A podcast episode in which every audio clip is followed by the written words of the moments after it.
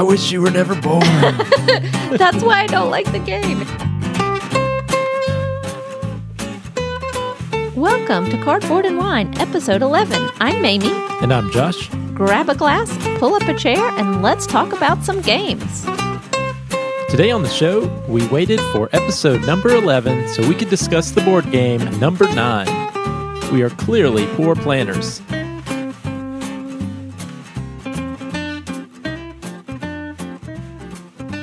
So, good evening, Josh. How are you doing? I am doing pretty well. We are in the midst of summer here. That is very true. It has been very hot. Yeah, super hot. Super hot, super humid. Our garden is growing. The garden is growing. That's true. The puppy is growing. The puppy is growing. He's doing pretty well. He is. He's doing great. Still not 100% housebroken, but we're getting there. Yeah, who is really? I have a nice wine in front of me. What am I drinking, Mamie? This is one of our favorites. This is a big, bold California Cabernet. This is the 2014 Albertina Grand Reserve. It's from a vineyard in the Mendocino region of California. So they are a sustainable vineyard, and all of their vines are hand tended and hand picked into small bins, and they're allowed to ferment before pressing. Can you taste the hand pickedness of these grapes? Mm, yeah, definitely taste some hand flavors. Yeah, a little bit. Yeah, Uh, they're yeah. aged in French barrels, so you can probably get a little bit of that flavor. What you said is true. We typically really do like a, a California Cabernet. It is no just lip service that we make that our, our number five out of five rating, a big bold California Cab. That's what we prefer. Uh, but I don't think we've had one yet on the show. Um, this is this is a pretty decent bottle, and one thing that I thought was interesting about this wine, I was also reading the back of the bottle, is that this wine, the the grapes were grown and the wine produced at the same place. And it turns out that's not always true, especially for some of the more inexpensive wines you might see on the shelf. Uh, you might notice um, if you see maybe one of the, the lower end Cabernets, it might just say California. Right, which means that they could bring grapes actually from several different vineyards to produce that one bottle of wine. Yeah, which doesn't necessarily mean it's bad. It just means there's a lot of wineries um, that actually don't grow their own grapes at all, but they they purchase grapes or even they purchase grape juice from uh, grape producers in other regions. Several years ago, we were out in the the Napa and Sonoma part of California, which was fantastic, by the way Yeah, everyone should go. And we went to one of these wineries and and I, I remember we had been you know we'd been to a few places already that day. And and this one one vineyard and winery was similar to this one. It was like a small family owned place. A lot of the places you can do a, a tasting actually very few of the places can you do a free tasting um, anymore. But you could pay a nominal fee and you could taste four or five wines. Uh, but this one place maybe because we had had enough wine already but a lot of places you could pay uh, an extra fee maybe 15 or 20 dollars and you could try a little bit higher end wine what they considered their higher end wines. So this one place i was really interested because they had these cabernets and and apparently these the grapes came from a very very specific not just region but actually a very specific part of their property. So so the wine that you were tasting from these cabernets were all from grapes that were grown pretty much in the same place. And the idea being um, you would get a little more character from wine to wine because there was uh, a little bit more difference in the growing conditions of the grapes. And so i really thought yeah right like this is really any better than you know you get the cabernet it's the same grapes from all over california and by God, if it wasn't, It was amazing. it's so good. It was so good. uh, so so. I think we even bought a very expensive bottle of wine because it was so good and was- because we'd already had some wine. yeah, we, we bought probably our most expensive bottle of wine ever, and, and that was still I think I was still a graduate student, and you were a teacher, Uh, so it was a big purchase for us, but well worth it. It was actually was very amazing. good. So this is the type of wine, not nearly as expensive as that one, but one where all the grapes come from the same place uh, where the wine is produced, and I think that is typically the hallmark of a good of a good wine. And I think you can taste it. I mean, I, it the richness and the the sort of character that it has. It's it is a big, bold California cab. It's delicious. So, what else is new? I mean, uh, I mean, I'm going to be traveling a lot. I, I kind of think of this as the calm before the storm because it is Tuesday now, and starting on Thursday, I start almost three weeks of travel. That is true.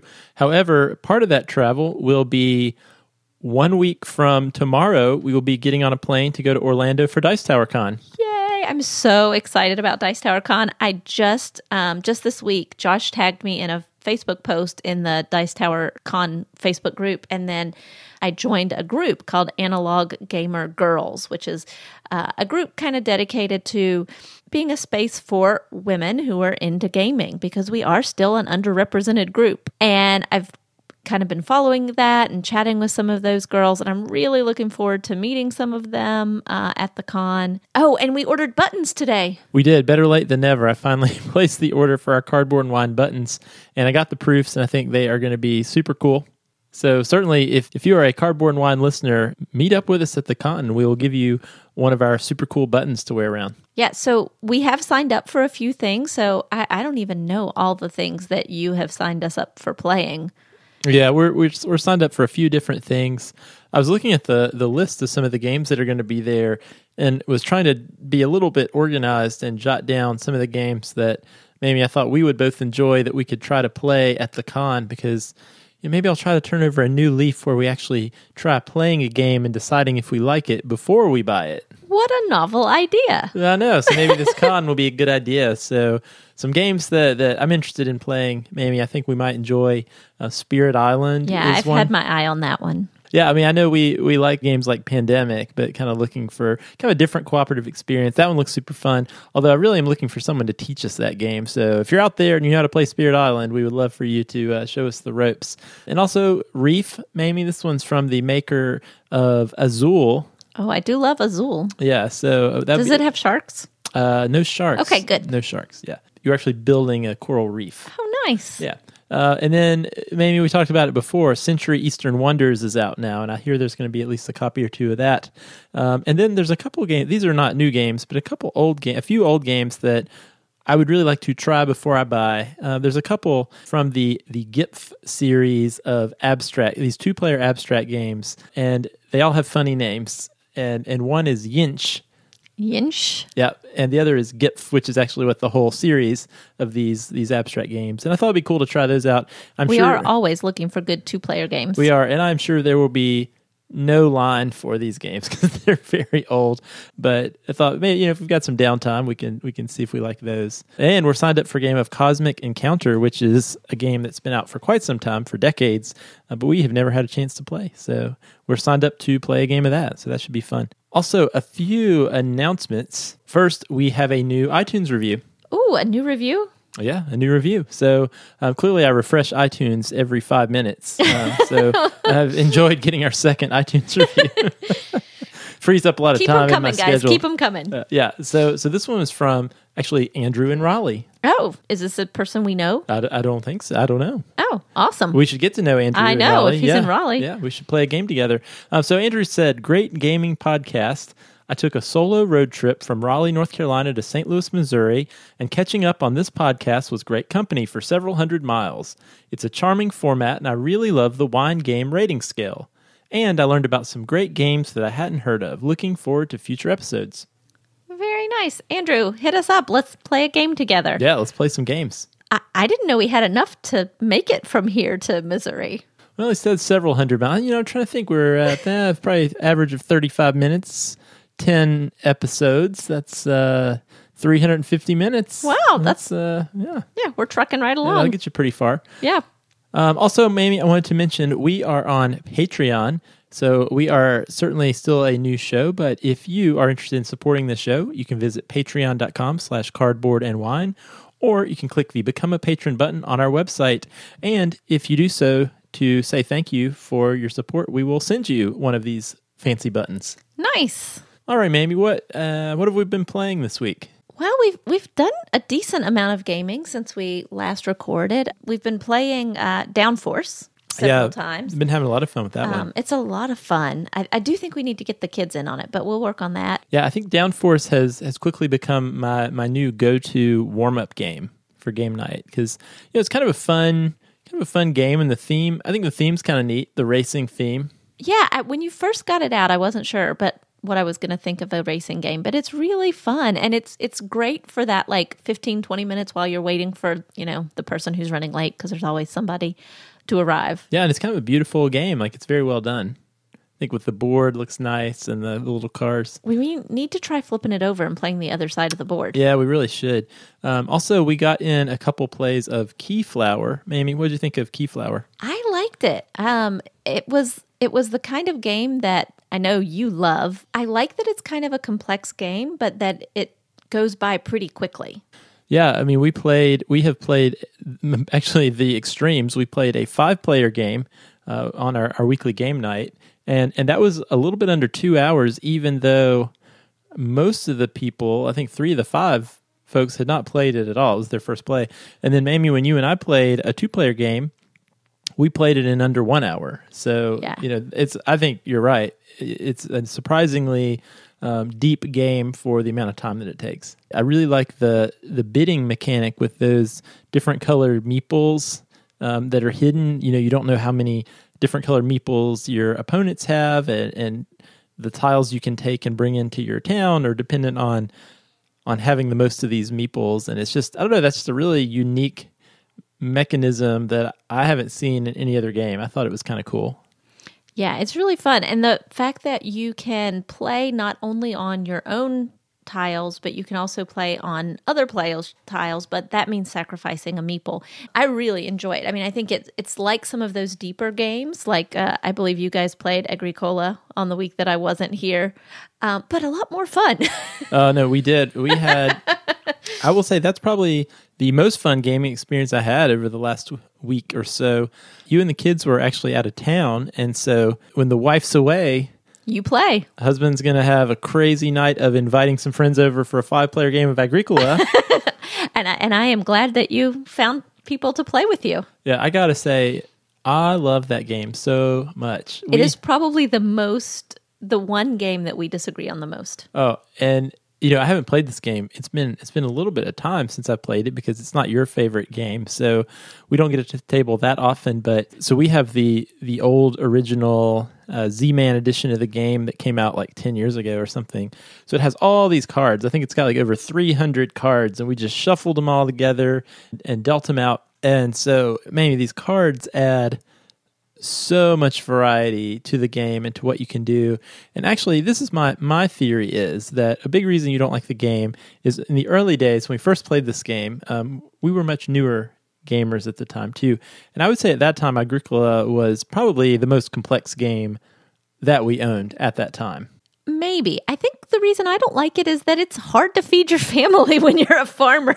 well, so so hear me out. So so because of that, um, we played. There's the family version of the game in the rules where you play without the cards, and so Right. we didn't use any cards. Um, but what I've noticed is really all of those cards break the rules in your favor and they make certain things easier. In fact, a lot of the cards give you alternate ways to get food. that probably would be helpful. And so I found it uh, much easier to to feed my family playing with the cards than without the cards. Although I will say a five player game, super cutthroat. I mean, certainly you have more actions available to you, but but trying to nab that first player turn order spot was super important in a five player game because if you were fourth or fifth by the time You never went got around a few food for your family. Oh, it was uh, it was really the the dregs. I actually remember uh, I was really trying to push expanding my family quickly so I could have more workers and and because you get a lot of points for for having more more people in your family. But it was really getting to the point where after uh, three or four times around the table. There were no good things left to do with my final family member that I was still having to feed. Uh, so I was jokingly looking at the little tan colored disc in my hand and saying, I wish you were never born. That's why I don't like the game is that stress. But maybe I should give it another shot with the cards because maybe that will help reduce the stress level that right. it causes. Well, I will take this as a contract that you are uh, agreeing to play Agricola with me. So we will do that and, I'll give it one more go. and we will report back. All right, Mamie, are you ready to talk about our game of the week? Let's do it.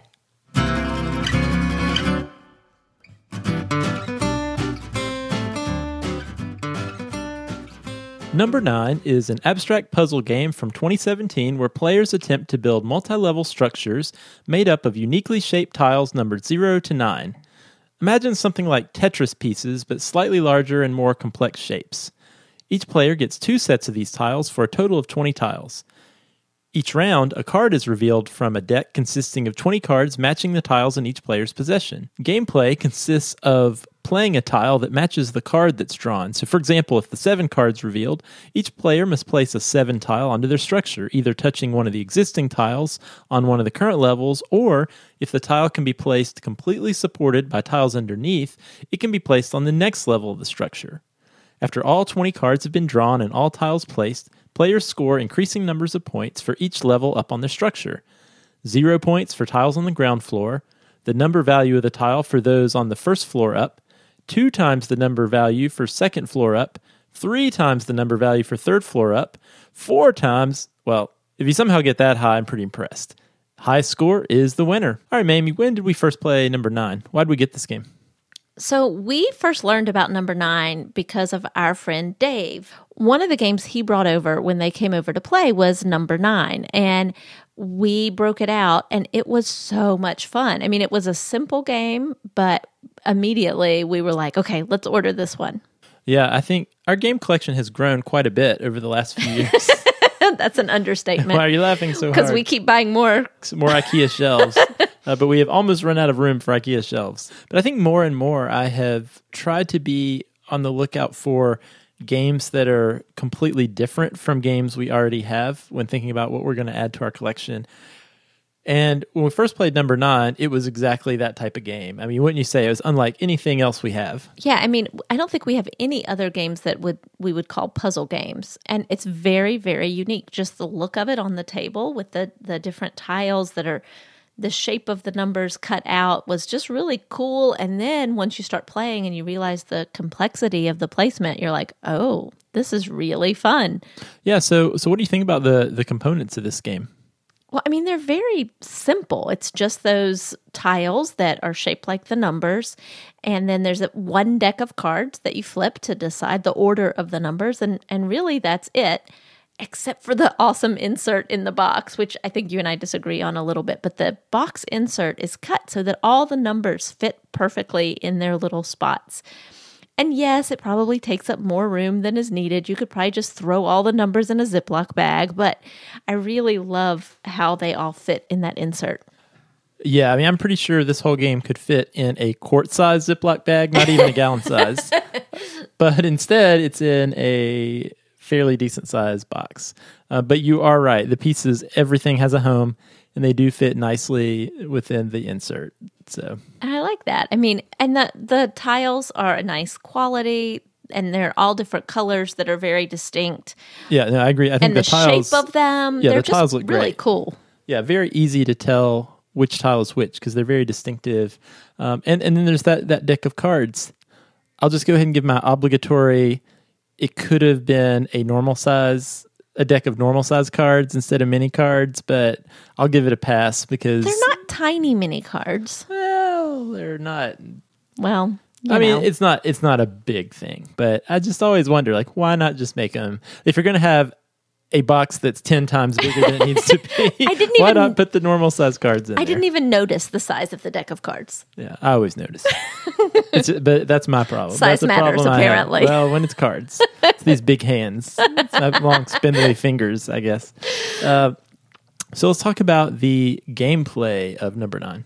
Yeah, well, I mean, the most important thing about gameplay is the placement of those tiles and the placement of the numbers. I mean, as you mentioned, you have to make sure that they are touching a currently placed number. And then as you start to build to the second level and third level, and yeah, if you're lucky, the fourth level, um, I don't know that anyone ever gets above a fourth level. I, can't don't- imagine. Have I even seen fourth level? We even had? a I got a fourth level the first time we ever played, but Yeah, just one. good.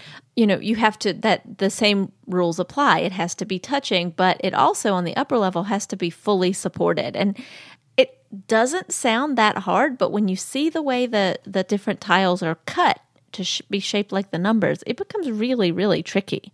But it's it's a super fun kind of tricky. Yeah, and one thing that that's interesting about the game, um, because because on one hand you could say, well, seems like something this straightforward it could get pretty stale. I mean, it's the same. Everyone has the same twenty tiles, and it's the same twenty cards, and you play till you place them all.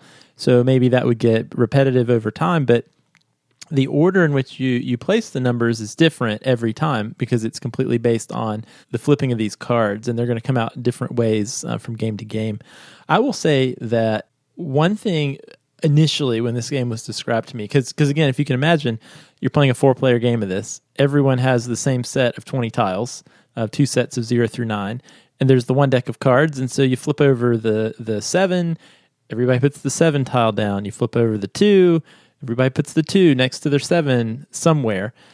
So my first thought was, well, what's going to just keep everybody from looking at what everybody else is doing and doing the same thing?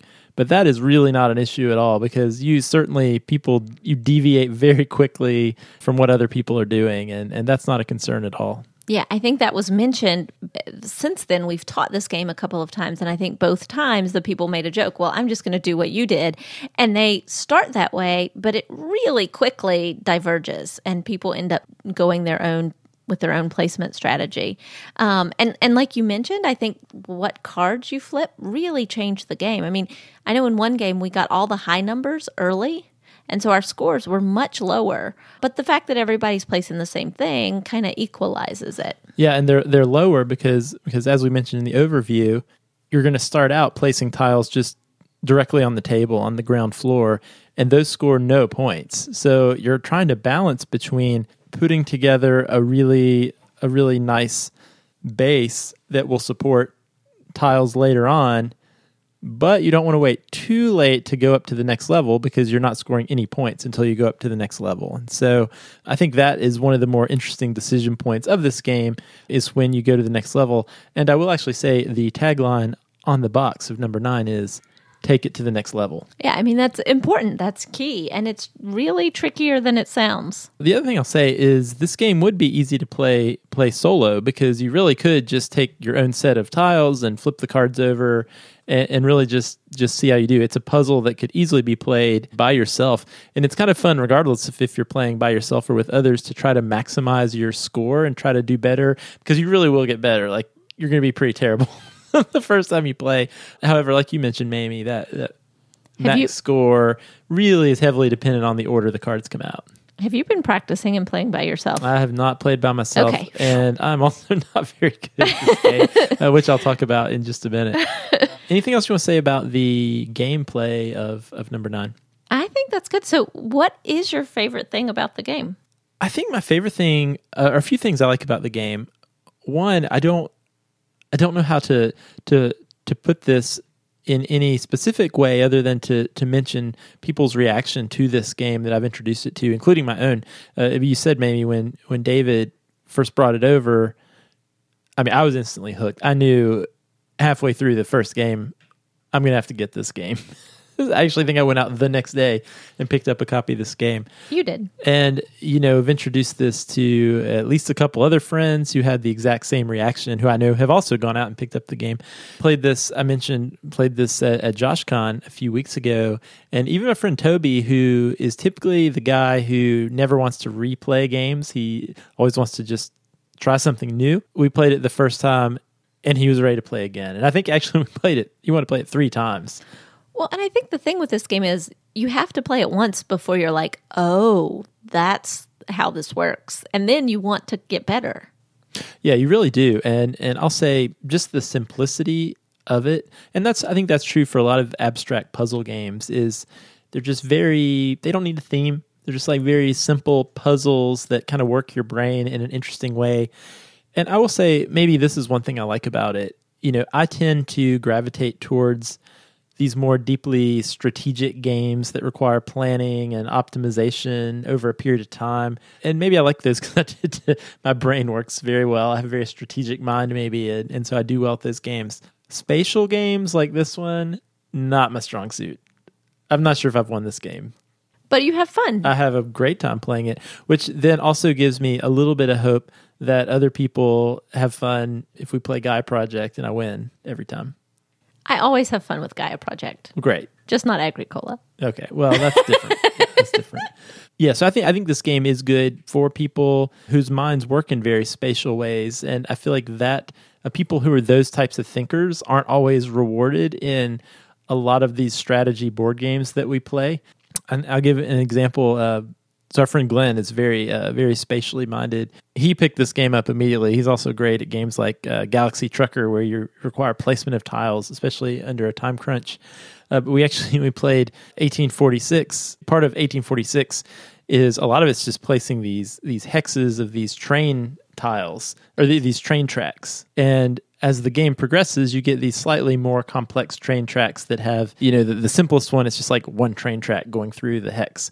But then by later in the game, you've got multiple tracks coming in multiple places, and you have to, as you upgrade them, you have to maintain all the existing connections. So I always have to ask Glenn to like help me see Can how I put I need this here. like will this tile work there? will that tile work there? And he's able to just look at it and say, oh, yeah, that's the one you want. But I have to just turn it around and trial and error. And so now I just ask him and he knows.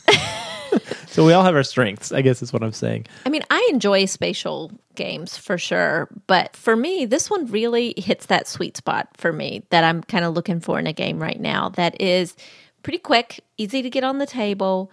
We can play a game or two in a short span of time, but they're complex. They still get my brain going and they are, you know, make me think and make me strategize although it, it's it, you know it's kind of hard to strategize in this because you don't know what numbers are going to come up but you know it's thought provoking but it's not exhausting. I think i don't have time for the exhausting games right now and so this really hits the spot. Yeah i think you know that sort of not to go off topic a little bit but i think that's one thing that that's kind of fun about board games specifically as a hobby as something to do for fun is i think it is really great to to be doing something for recreation that also is giving your brain, uh, keeping your brain active. I think that's kind of, I think that's kind of fun.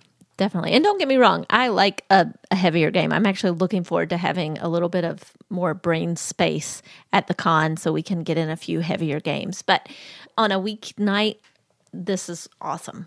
So, so Mamie, what do you not like about number nine? Anything? So right now there's nothing I don't like. Like I can't there's nothing off the bat that I'm like, oh, like I know you don't like the little cards, but there's nothing. Um the only thing I can think of is that it's possible we'll get tired of it. I mean, it's there's not really a way to differentiate and and change up the game um beyond sort of what it is now. And I think if we played it a lot, we would probably get bored with it. It's not the only game I would want to play for the rest of my life. It's definitely not that, but there's nothing about it that I really don't like. Yeah, I totally agree with that. It's a fun one to pull out once in a while. And I think we've sort of gravitated to, you know, we pull it out if certain friends are over and we need something quick and or some newer to gaming. We certainly have not played it as much, just the two of us. Lately. I don't think we've played it at all, just the two I think we us. did right when we got it, maybe. But, you know, as far as the, you know, game getting stale and not a lot of variety, just just this weekend, Mamie, um, you were out, and my friend Curtis was was over, and Curtis had the idea that we could try to mix it up because one thing we should mention too, there's a zero. There is Right. a zero tile, and as we mentioned, all of the scoring has to do with multiplying the number represented by the tile by one, two, three, depending on how high. Yeah, so the zero is worthless. zero is always zero. Uh, and so Curtis had the idea how about we play if you get the zero on the third level, it's worth 10 points. Ooh, And uh, that would mix it up. yeah, but then the zero, both zero cards came out like in the first third. Of the Which deck. is great. there I mean, you want the zero to come out early. Uh, so there was really no way we could we could do that. But I thought, you know, there are little house rules That's you could true. probably put in there, little variants to to just make You it. You could mix up what numbers you have instead of having two of every number. Actually, you know what? I should post that variant on Board Game Geek. Maybe people would enjoy that. The, Good idea. yeah. What about you? What other than the small cards, what do you not like? I can't really add anything beyond beyond what you said. Um, we normally talk about the theme of the game, There's not really a theme. There's it's not a theme. numbers. but an abstract puzzle game, I don't think you really expect a theme. I do think it's weird. This is probably a little bit off topic and not theme. But why do you think number is spelled the way it is in the title of the game? I don't know. That's a great question. The It name is, uh, of yeah, the I guess, game I guess is we should mention that. NMBR. There are no vowels. I don't know. That's a great question. To be cool, be different, Maybe. maybe. I don't It's know. weird. I'm an English teacher. It bothers me a little. It does make it hard to search for. I will say. So if you're find it. looking for it, it's NMBR9, not number, but NMBR. And yes, if you are listening Nine. to this podcast right now, which how else would you be hearing what I'm saying? you will see it spelled out in the title. But the game looks super cool on the table. So it, it's, It's a great game, even though It's it pretty neat. has a spelling error. All right. So who who would like this game? When would we break this one out? You know, I think this is a great game for all different kinds of people. I mean, I think we should try it with the kids. We we keep saying that, but I definitely think they could play it. I I think it's great that you know Toby and Glenn and some of our heavier gaming friends really enjoy it.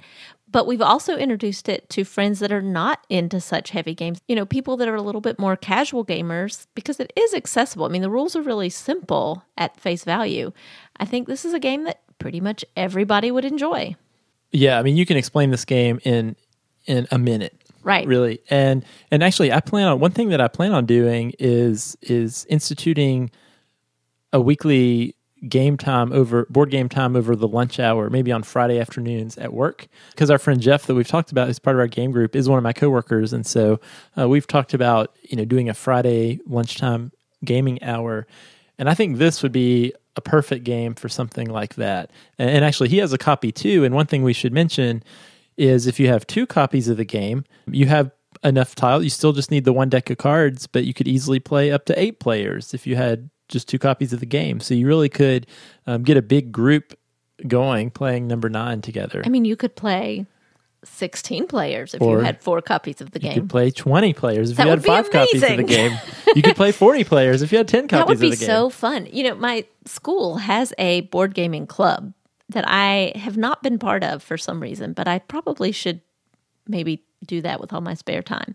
That would be really fun to play a big game with a whole bunch of people. Yeah, that'd be super fun. So that's definitely something that I want to try. So, all right, Mamie, we have we have spent more time talking about number nine than it takes to play a game of number nine. Definitely. So why don't we give our final thoughts and rating? So quickly, our, our rating scale is a one to five scale based on wine. So a one would be an empty bottle of wine, sad and disappointing, ready to be thrown away. Or recycled.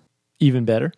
A two would be a two buck chuck. So bottom shelf, cheap value wine. Um, if you don't have anything else, it might do the trick. A three would be like a wine in a box. It has its time, but there are things you like, things you don't like. Four would be like a nice quality Zinfandel, easy to enjoy regularly. You poured a glass, uh, something you would look forward to enjoying some more.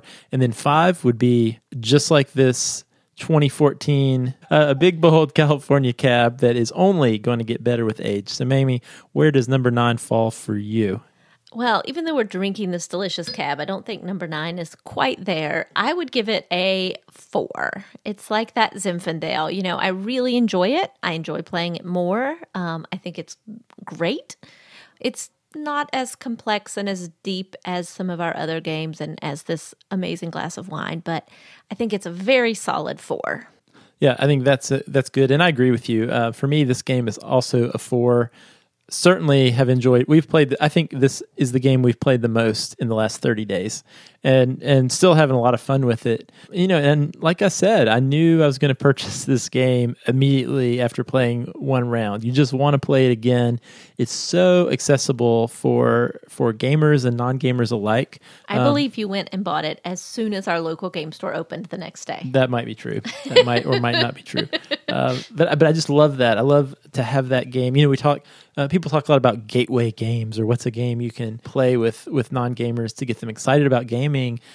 And this one, the rules of overhead is so low. Yeah. Anyone could jump in within a minute and play this game. Even people who don't like board games, if you just like puzzles, like if you have a friend who likes to do puzzles, crossword puzzles or uh, cryptic puzzles or whatever, I think they would enjoy this game too. So it's a fun change of pace, even though the scoring is certainly highly dependent on how the cards come out. I've had a good time seeing how my own score improves over time, and it it's a 10 minute game. So, for all those reasons, I agree with you, Mamie. This is a four out of five for me. Awesome. All right. Thank you guys so much for listening to Cardboard and Wine.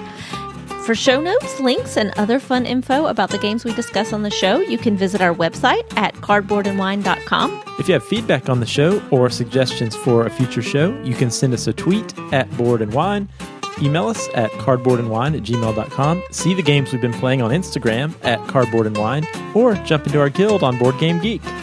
Or, like the amazing Andrew, you can leave us a review on iTunes. We'd love to hear from you. Since we are still a new podcast, your reviews help new listeners find the show. Until next time, Cheers and happy gaming.